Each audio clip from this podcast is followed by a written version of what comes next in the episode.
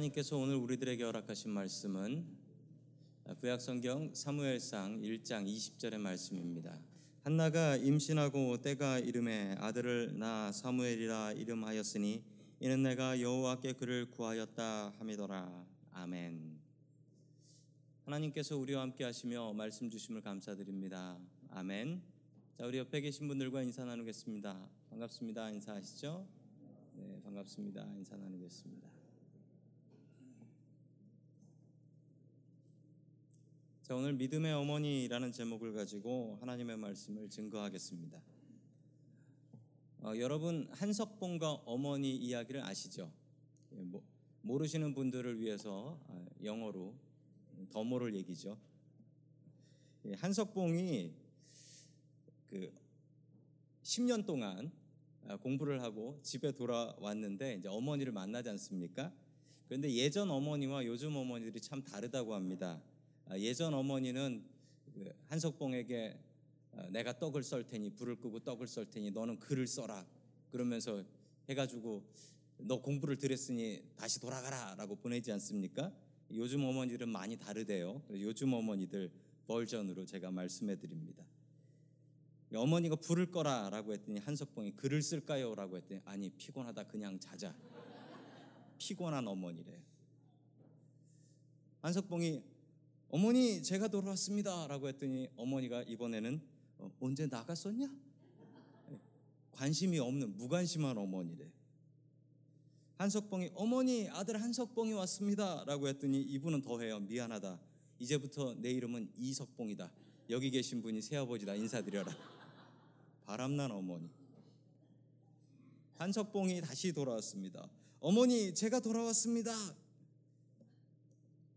그러자 어머니가 얘기하셨어요 그래 그럼 이제 시험을 쳐보자 어, 불을 끄고 어, 너는 떡을 썰고 나는 글을 쓰자 정신없는 어머니 뭘 해야 되는지 모르는 분이에요. 마지막으로 한석봉이 제가 돌아왔습니다 라고 하니까 어머니가 나는 떡을 썰 테니 너는 글을 쓰도록 해라. 어머니 불을 꺼야 하지 않습니까?라고 하니 내가 손배면 네가 책임질 거냐? 네, 겁 많은 어머니래. 아, 여러분은 어떤 타입이십니까? 오늘은 어머니 주일입니다. 오늘 믿음의 어머니 한나, 기도의 어머니 한나, 이 한나를 본받아서 믿음과 기도의 어머니로 거듭날 수 있는 저와 여러분들이 될 수 있기를 주님의 이름으로 간절히 축원합니다. 아멘. 자, 첫 번째 하나님께서 우리들에게 주시는 말씀은 고통을 기도로 바꾸라라는 말씀입니다. 고통을 기도로 바꾸라. 우리가 보고 있는 이 사무엘서는요. 역사책입니다. 역사책인데 그 처음 이야기가 무척 이상하게 시작해요. 한나라는 여자가 아이를 못 낳았다 라는 이야기로 역사책이 시작합니다. 아니 무슨 이스라엘 역사책이 이렇게 시작합니까? 그런데 정말 놀라운 사실은 이 한 여자의 기도를 통하여 이 역사가 시작이 돼요. 사무엘이 태어나고 이스라엘의 역사가 시작합니다. 여러분 우리에게 주시는 교훈이 이것입니다. 여러분들에게 기도 제목들이 있습니다. 여러분 개인적이고 가정적인 기도 제목들인데 여러분 그러나 그 기도 제목을 통하여 하나님께서는 세상을 바꾸신다라는 것입니다. 여러분에게 주신 그 기도 제목 간절히 기도해서 응답 받을 수 있는 저와 여러분들 될 수 있기를 주님의 이름으로 간절히 축원합니다. 아멘. 엘가나라는 남자가 있었습니다. 그에게 한나와 분인나라는 두 아내가 있었지요. 그런데 이 집에 문제가 있었는데 이 한나라는 여자는 아이를 못 낳았습니다. 분인나라는 여자에게는 아이들이 여럿 있었다라고 이야기를 하지요. 그래서 이 가정에 문제가 생겼는데 계속해서 사무엘상 1장 4절과 5절 말씀 같이 보겠습니다. 시작. 엘가나는 제사를 드리고 나서는 늘 아내 분인나와 그가 낳은 모든 딸에게 재물을 각각 한 몫씩 나누어 주곤 하였다. 그러나 한나에게는 두 몫을 주었다. 비록 주님께서 한나의 태를 다우셨지만 엘가나는 한나를 사랑하였다. 아멘. 그 엘가나는 레위인이었습니다. 처음에 1장 1절에 보면 에브라임 산지에라고 해서 이 에브라임 사람이구나 생각하기 쉬운데 그렇지 않습니다. 왜냐하면 레위 사람은 자기 땅이 없어서 각지로 흩어져서 살았어요. 그 레위인이었는데 엘가나는 레위인이었는데 이 에브라임 산지에 가서 살았던 레위인이었던 것입니다.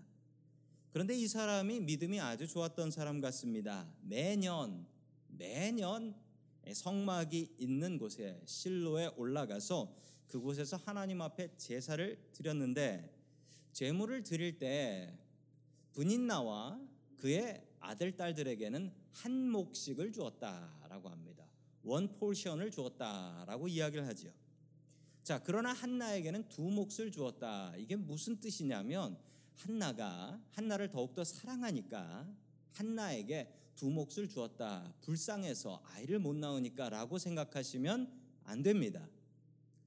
당시에 두 몫을 주었다라고 하는 것은 이 여자가 그리고 이 아이가 firstborn 장자다라는 뜻이에요. 두 배를 받는다라는 것은 이 아이가 장자다. 이 아내가 첫 번째 아내다. 그것을 인정한다라는 것입니다. 분인나는 이것 때문에 무척 화가 났을 것입니다. 아이는 자기가 낳았는데 아이를 낳지도 못하는 한나를 더 사랑해서 한나에게 두 몫씩을 주었다라는 것은 분인나에겐 정말 화가 나는 일일 것입니다. 자, 그래서 이런 일이 벌어지지요. 사무엘상 1장 6절입니다. 같이 봅니다. 시작. 주님께서 한나의 태를 닫아 놓으셨으므로 그의 적수인 분인나는 한나를 괴롭히고 업신여겼다. 아멘. 분인나는 한나를 괴롭히고 업신여겼습니다. 이 당시에 아이를 못 낳으면 이런 대접 받았습니다. 여러분 우리나라는 달랐나요? 우리나라도 옛날에 아이 못 낳으면 대접 못 받았어요. 대접 못 받았어요. 멸시를 받았죠. 업신여김을 당했습니다. 더 중요한 것은 뭐 한국은 더 했습니다. 이 아이를 못 낳는 게 아니라 아들 못 낳으면 심지어 집에서 쫓겨나기도 했어요. 그래서 딸 낳으면 어르신들 중에 딸 낳으면은 이렇게 얘기하셨던 분들이 있습니다. 딸 낳으면 몹쓸 것 낳았어라고 얘기하시는 분들도 있었어요. 왜냐하면 그 당시에는 아들을 못 낳으면은 업신여김 무시를 당했기 때문에 그렇습니다. 자, 계속해서 7절 말씀 같이 봅니다. 7절입니다. 시작. 이런 일이 매년 거듭되었다. 한나가 주님의 집으로 올라갈 때마다 분인나가 한나의 마음을 늘 그렇게 괴롭혔으므로 한나는 울기만 하고 아무것도 먹지 않았다. 아멘. 분인나는 남편이 차별하는 게 너무 싫었고 그 분풀이를 한나에게 쏟아 부었습니다. 자식도 못 낳는데 두 몫은 뭐야? 라고 하면서 한나를 더욱더 몰아붙였던 것이죠. 한나를 더욱더 무시했습니다. 한나는 이런 상황이 너무 답답해서 지금 한나의 상황은 우울증 걸려 있는 상황입니다. 이 여자분들이 우울증 걸리면 나타나는 증상, 그 티피컬한 전형적인 증상이 예, 화면에 나타나 있습니다. 한나는 울기만 하고 이 우울증 걸린 사람은 밖으로 나가고 싶어 하지도 않고 집에 앉아서 그냥 앉아 있으면 눈물이 주르르르 흐른다고 해요. 그리고 먹고 싶은 것도 없고 그래서 안 먹고 혹은 반대로 먹고 싶은 걸 너무 많이 먹기도 하고 폭식을 하기도 하고 그렇게 해서 스트레스를 풀기도 합니다. 이 전형적인 한나가 우울증, 디프레션에 걸려 있는 상태입니다. 이때 남편의 역할이 참 중요한데 이 남편 엘가나가 와서 이렇게 한나를 위로합니다.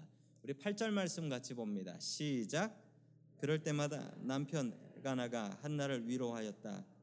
여보 왜 울기만 왜 먹지 않으려 하오? 왜 늘 그렇게 슬퍼만 하는 거요? 당신이 열 아들을 두었다고 해도 내가 당신에게 하는 만큼 하겠소. 아멘. 그럴 때마다라는 것은 이 한나가 우울증에 걸려서 늘 안 먹고 울고 이랬던 상태가 지속적으로 계속되고 있었다라는 것을 알 수가 있죠. 자, 그럴 때마다 남편이 와서 위로를 잘 해줬습니다. 아, 열 아들을 낳은 것보다 더 나은 아, 남편이 있지 않소 라고 아내에게 가서 위로를 했던 것입니다. 아, 그러나 어떻게 남편이 자식보다 낫겠습니까? 이 엘가나가 착각을 하고 있는 거지요. 대표적인 남자들의 착각이라고 합니다. 아, 정말 그런 것을 느낍니다. 아, 제가 두 아들보다 훨씬 집에서 잘한다고 느끼는데도 아, 저는 그런 대접을 못 받고 있습니다. 어, 얼마 전에 저희 집에서 뭐 다들 방귀 끼시잖아요. 예, 저도 방귀를 낍니다.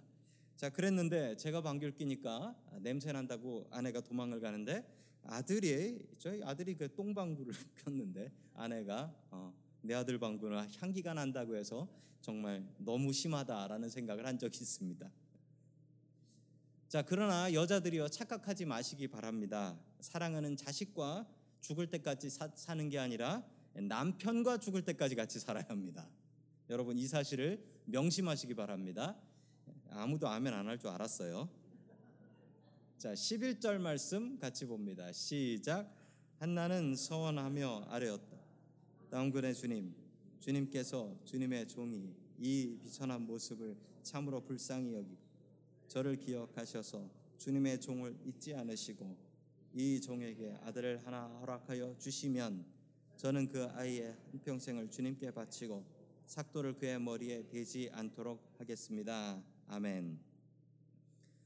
한나의 위대함이 여기에 있습니다. 여러분 집집마다 이런 걱정거리, 근심거리 없는 집이 어디 있습니까?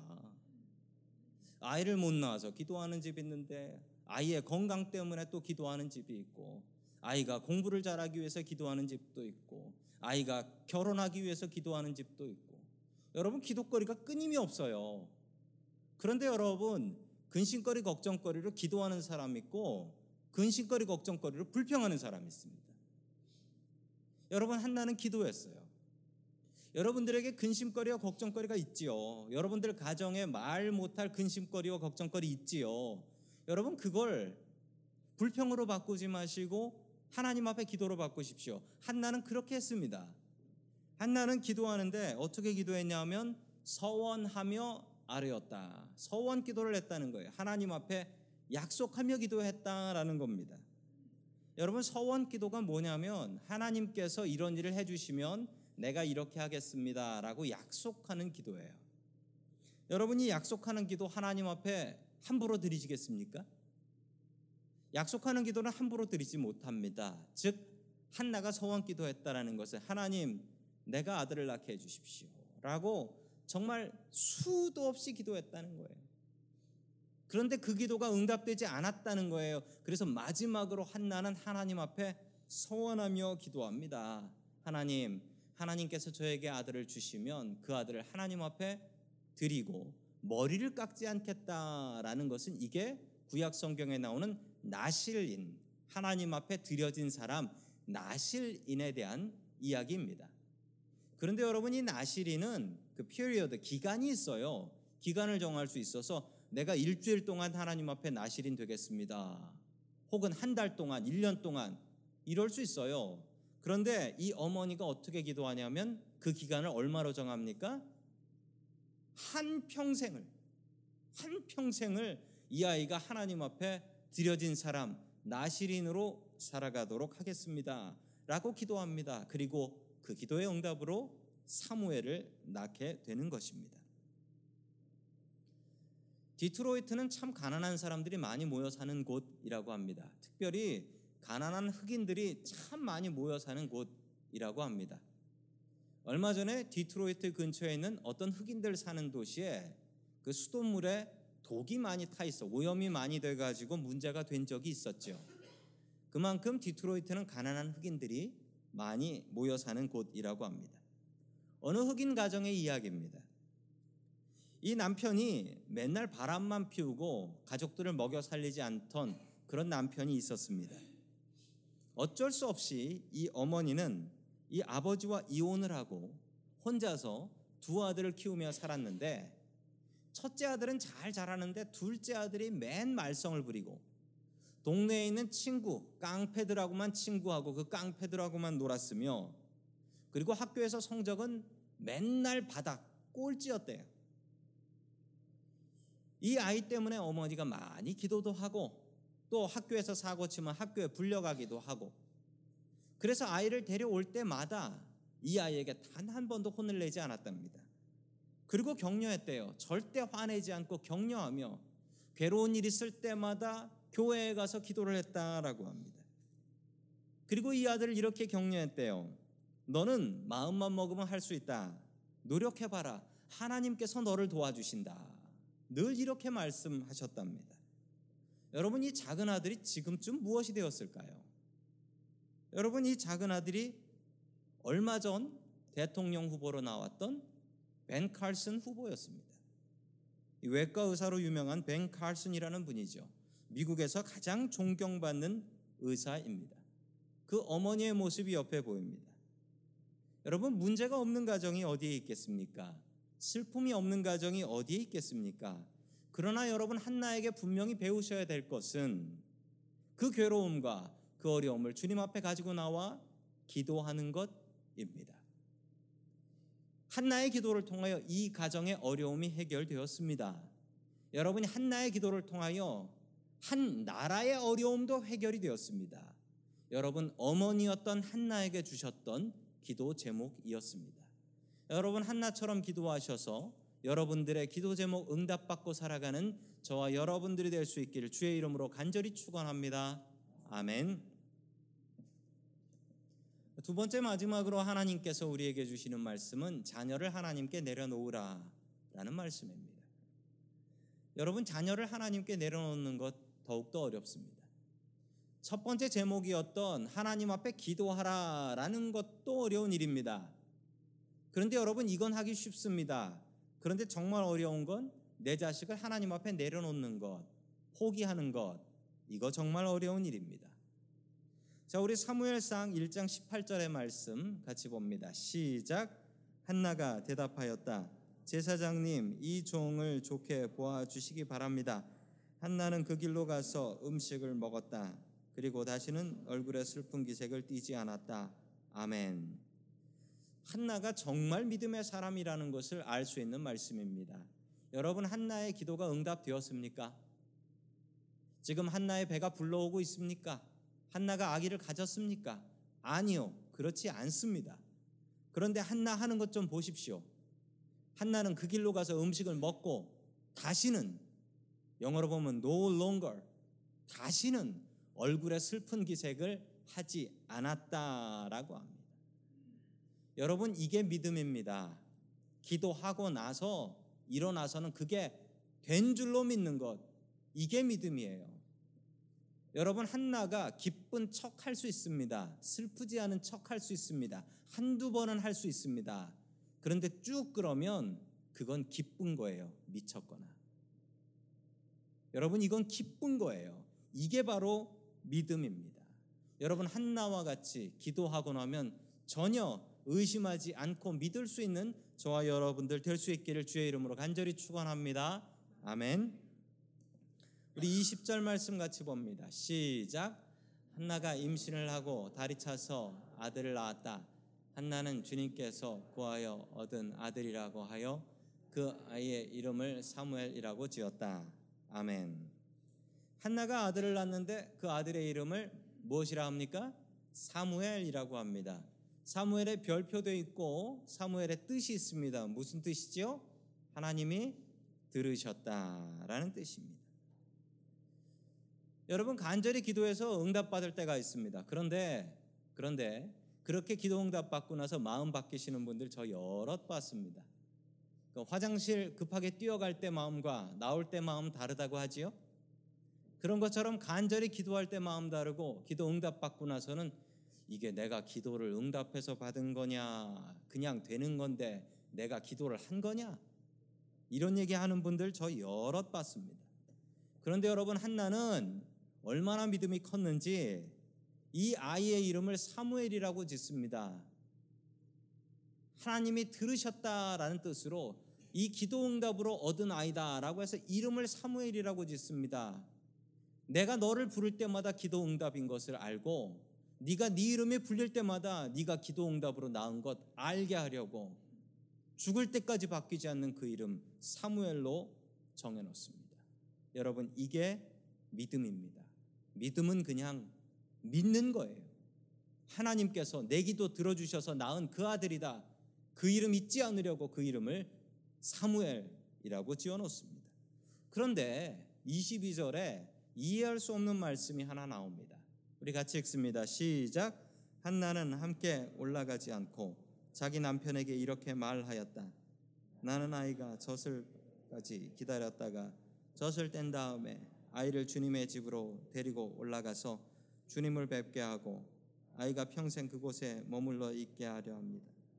나는 이 평생 나실 사람으로 바치겠습니다. 아멘.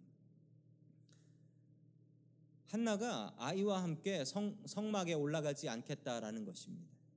아이가 젖을 뗄 때까지 성막, 에, 당시에는 어, 거룩한 텐트였던 성막이 있었죠. 성전은 없었습니다. 한나가 그렇게 올라가지 않겠다라고 고집을 부립니다. 왜 그럴까요? 한나의 마음이 바뀐 것일까요? 여러분 그렇지 않습니다. 어머니들은 아실 거예요. 어떻게 낳은 아들이고 어떻게 얻은 아들인데 이 아이를 하나님 앞에 드린다라고 생각하니 여러분이 어머니의 마음이 찢어지지 않겠습니까? 그래서 이 한나가 자기의 소원을 얘기합니다. 내가 하나님 앞에 이 아이를 드릴 겁니다. 그런데 이 아이가 평생 성막에 살아야 됩니다. 제발 하루라도 더이 아이와 있게 해주십시오. 이게 한나의 소원입니다. 한나의 고백입니다. 그리고 그 다음에 이 아이를 나실인 나실 사람으로 하나님 앞에 바치겠습니다. 여러분 이때 엘가나가 이때 엘가나가 어, 이 서원은 무효요라고 선언해 버리면 이, 선, 이 서원은 취소가 되는 겁니다. 합법적으로 성경에 나온 이야기입니다. 아내가 서원 기도하고 남편한테 얘기했는데 남편이 이거 무효라고 하면 끝입니다. 그런데 엘가나가 이 귀하게 얻은 이 아들을 나시인으로 바치는 걸 허락합니다. 여러분이 한나의 마음을 아실 줄로 믿습니다. 그리고 이 엘가나의 마음을 아실 줄로 믿습니다. 평생 바쳐야 될 이 아이인데 하루라도 더 이 아이를 내가 품고 있게 해주십시오. 저 텐트 안에서 평생 살아야 되는데 내가 저 성막이라는 저 텐트 안에 가보면 내 마음이 찢어져서 내 아이를 바칠 수 없을 것 같습니다. 하루라도 더 이 아이와 있게 해주십시오. 이렇게 젖을 뗀 뒤에 사무엘을 성전에 갖다 바칩니다. 그리고 한나는 아들을 위해서 평생 기도하며 삽니다. 기도할 뿐만 아니라 매년 성전에 올라갈 때마다 내 아들 보러 가는구나. 하나님 보러 가는구나. 내 아들 보러 가는구나. 이 기쁨으로 올라갑니다. 그리고 자신의 아들을 기억하며 그래 올해는 이만큼쯤 뻗을 거야 라고 생각하며 그 제사장들이 입는 겉옷을 한나가 매년 새롭게 해갔다라고 성경은 기록하고 있습니다. 아들의 옷을 준비하는 그 어머니의 마음이 얼마나 뿌듯했을까요? 여러분 자식은 키우는 것도 중요하지만 내려놓는 것 더욱더 중요합니다. 자식은 잘 키워야 됩니다. 그런데 잘 키우고 나서 해야 될 일은 내려놓는 것입니다. 하나님 앞에 내려놓고 세상 앞에 내려놓는 것입니다. 그런데 여러분 한국 부모님들이 특별히 한국 어머니들이 잘 못하는 게 있는데 내가 어떻게 키운 자식인데 내가 내 속으로 낳은 자식인데 라고 얘기합니다. 여러분 그러나 분명한 사실은 여러분이 만든 자식은 아니라는 사실입니다. 하나님께서 주신 자식이에요. 하나님께서 내려주신 자식이에요. 그렇지 않으면 나을 수 없습니다. 한나처럼 여러분 기도로 아이들을 키우십시오. 그런데 그러고 나서는 독립시키십시오. 나 없이도 살 수 있도록. 하나님과 세상 앞에 내어 놓아야 합니다. 한국 어머니들이 자식을 위해서 무슨 희생이라도 하는 것 잘 알고 계시죠? 세상 사람들이 놀랍니다. 전 세계 사람들이 한국 부모님들이 그렇게 사는 것을 보고 깜짝깜짝 놀랍니다. 자식을 위해서는 무슨 희생이라도 해요. 자식을 열심히 공부시켜서 대학에 보냅니다. 과외도 시킵니다. 튜러링도 시켜요. 그리고 직장 갈 때도 어머니가 도와줍니다. 그리고 직장을 정할 때도 요즘은 어머니들이 많이 도와준대요. 앞으로 이게 전망이 좋으니까 이런 일을 해봐라 라는 것도 어머니들이 정해준다고 해요. 그리고 결혼할 때도 어머니 허락을 받아야 된대요. 심지어는 얼마 전에 한국에서 실제로 있었던 일입니다. 한국의 한국 군대에서 이 지뢰 제거 작업을 나가는데 군인들에게 어머니에게 전화해서 확인서를 받아오라라고 했대요. 저 지뢰 밟아가지고 사고가 나면은 책임 못 지겠다는 겁니다. 그래서 집에 전화해서 엄마 허락을 받아와라. 여러분 이러다가 전쟁이 나도 어머니에게 허락을 받고 총을 쏘게 생겼습니다. 여러분 어쩌다 나라가 이렇게 되었는지 모르겠어요. 여러분 자식을 키우는 것도 참 중요합니다. 그러나 내려놓는 것은 더욱더 중요합니다. 여러분 미국에선 아이들이 고등학교 졸업하면 대학 간다고 멀리 떠나가 버리지요. 그러고 나면 부모님들이 참 힘들어 하십니다. 내가 어떻게 키운 자식인데. 여러분 그렇게 생각하지 마십시오. 잘 키워서 하나님과 세상에 내어 놓아야 합니다. 내어 놓을 수 있어야 합니다. 여러분 우리는 그냥 부모들은 기도로 도울 수밖에 없는 거예요. 같이 뛸 수 없어요. 그냥 기도로밖에 도울 수 없어요. 2008년 5월 12일 중국 스촨성에서 있었던 일입니다. 여러분 중국 스촨성에서 아, 이날 진도 8.0짜리 정말 8.0이면은 나만 아는 게 없습니다. 엄청난 대지진이 있었습니다. 사망자 7만 명, 중상자 37만 명, 실종자 17,000명.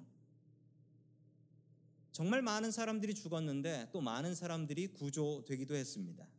그 중에 기가 막힌 구조의 사연 하나를 말씀드립니다. 무너진 집 사이에서 이상한 물체 하나가 있고 애 우는 소리가 들리더랍니다.